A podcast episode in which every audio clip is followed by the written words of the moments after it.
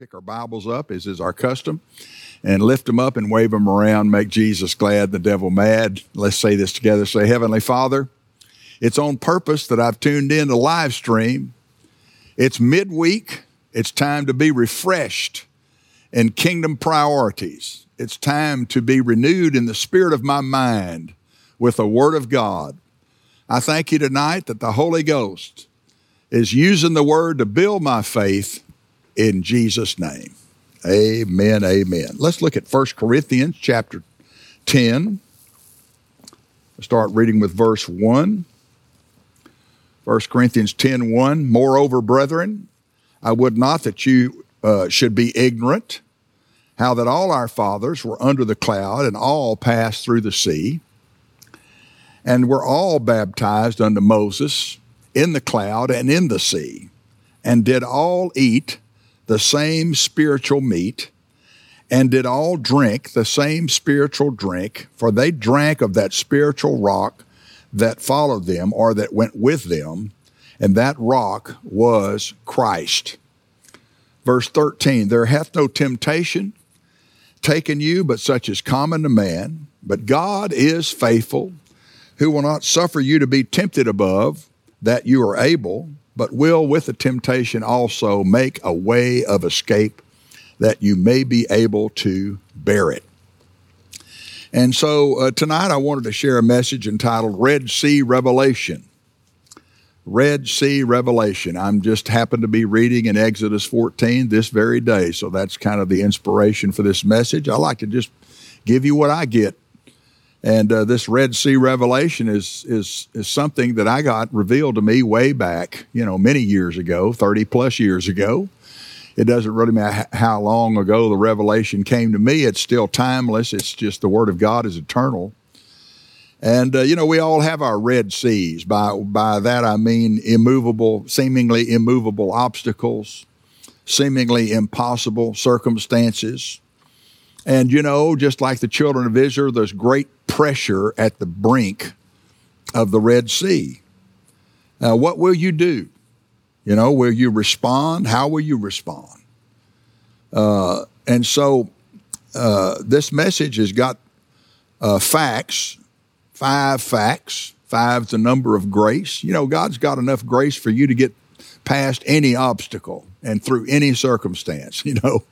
And uh, and so he said, I don't want you to be ignorant about these uh, situations that arise in your lives called Red Seas. I mean, the Red Sea is just an is an example of one thing that happened, but we we go through those things, and that's God's plan, is for us to go through them and not to be, you know, stymied by them. So we need a Red Sea revelation. Five facts to keep in mind, don't ignore. And so we'll get started with number one.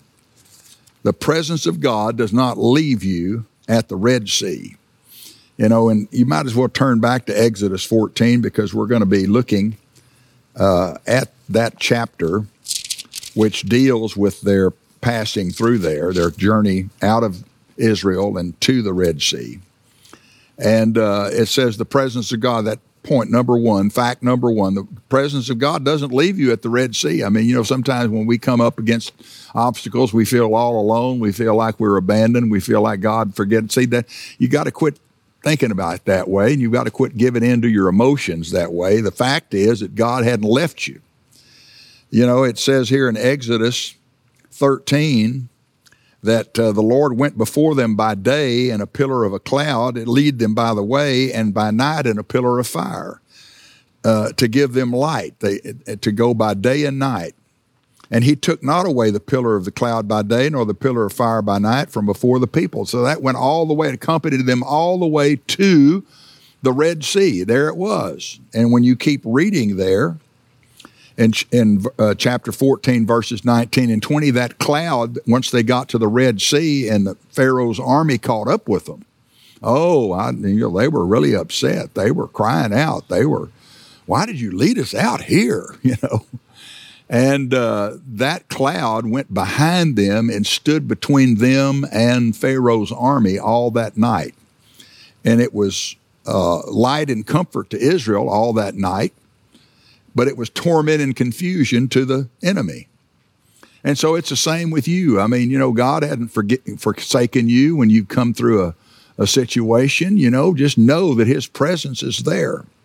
Never going to leave you, never going to forsake you. And uh, and he led them through that obstacle. Uh, the second fact that we need to think about is, and you, again, these things, according to First Corinthians ten, uh, eleven, are written for our admonition, upon whom the ends of the age have come. They're, they're, they're written for our warning. They're, our, they're examples to us. I like the word ammunition. They're written for our ammunition. We've got ammunition if we'll just pick it, pick it up and put it in our gun. And so uh, at the Red Sea, we discover what's really inside of us. But the Bible says in, in uh, uh, chapter fourteen, verse ten, that they provoked him. They provoked him. They they were uh, they were crying out, and they were they, they were just all worried about it. Psalm one oh six, seven said they provoked him at the Red Sea. Is there provocation or praise at the Red Sea? Is there fear or faith at the Red Sea? Is there sweet or bitter? You know, when you put pressure on people, you know what's on the inside. Whatever whatever pressure people are under, you can tell what they're made of by what comes out. Is it sweet or is it bitter? Is it orange juice or lemon juice? So uh, that's a good time to check up on yourself, you know, when you come up against something that looks bad, it, it appears bad and all of that. Let's make sure that we don't provoke God. Let's speak words of faith. Let's speak words of praise, not for the trouble, but for the fact that we're going to get through it. And uh, the third fact I want to point out is that we must press into his presence at the Red Sea. I, I like this verse in First Corinthians chapter ten. They were all baptized unto Moses in the cloud and in the sea. They were baptized unto Moses.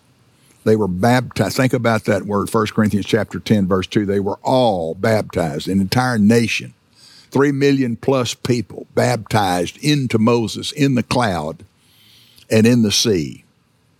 And, and so the cloud was the glory, and Moses was a type of Christ. Moses was their deliverer. And Moses then would stand for the word. They were all, they all pressed into the word and the spirit when they were at the Red Sea. I mean, it was kind of, they, you know, they didn't maybe know that's what they were doing, but that's how God, God put them in position to be baptized into Moses in the cloud and in the sea. And the sea is the difficulty. So every difficulty we've ever been, the Bible says that Jesus was tempted in all points like as we are, and yet without sin. He he knows what we're going through. He knows the temptations that we face when we're under pressure, and he is there to make a way out for us. In fact, John sixteen thirty-three said, you know, in the world you shall have tribulation, but be of good courage, I've overcome the world.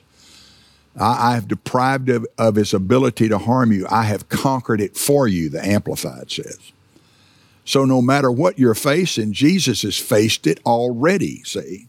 So you see yourself as uh, you're baptized into Christ. I mean, you're baptized into everything he went through. If he went through it, you went through it. If he went to hell, you went to hell. If he was raised from the dead, you were raised from the dead. If he is seated at the right hand of the Father, you're seated at the right hand of the Father. We're totally identified with our deliverer. And so when we, when we consider that, then we're not uh, so unnerved. We don't allow the devil to see us sweat. And so that's a good time to hear instruction. You know, at that point in time, uh, God told his told, told Moses, tell my people to go forward. And I always laugh when I see that, because with, when Moses told them that, the Red Sea hadn't been parted yet. And so they're, you know, tell my people to go forward. And they did have to go forward. You know, it took some courage to go out there. Just think about that water congealed on, on either side. I don't know how far up it went. I don't know if it was twenty foot deep, thirty foot deep, five foot. I don't know how deep it was, deep enough to drown Pharaoh and his army. And so it was deep. Uh, you know, people try to say, oh, it's a reed sea. It's just shallow there. No, that's, you know, baloney. That's, it was deep enough to drown Pharaoh and his army and all the horses and the chariots. And, and, you know, this, it was deep. And so it took courage for them to go down in there. It's, it's, it's a supernatural deliverance, but they had to have enough faith to follow Moses and, and, and identify with Moses. So they did. And so God gave them that way of escape.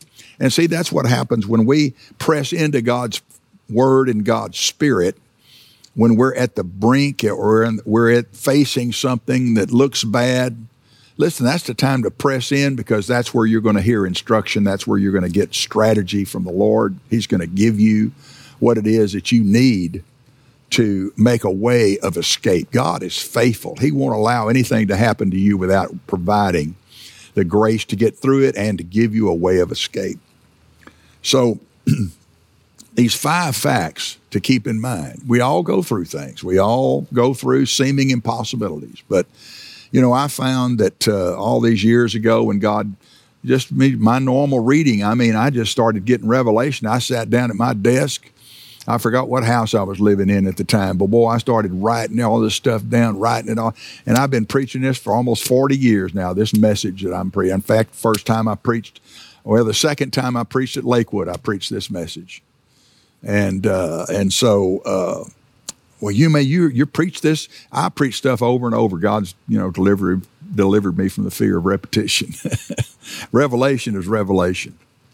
So, um you know, the presence of God doesn't leave you. We discover what's inside us at the brink.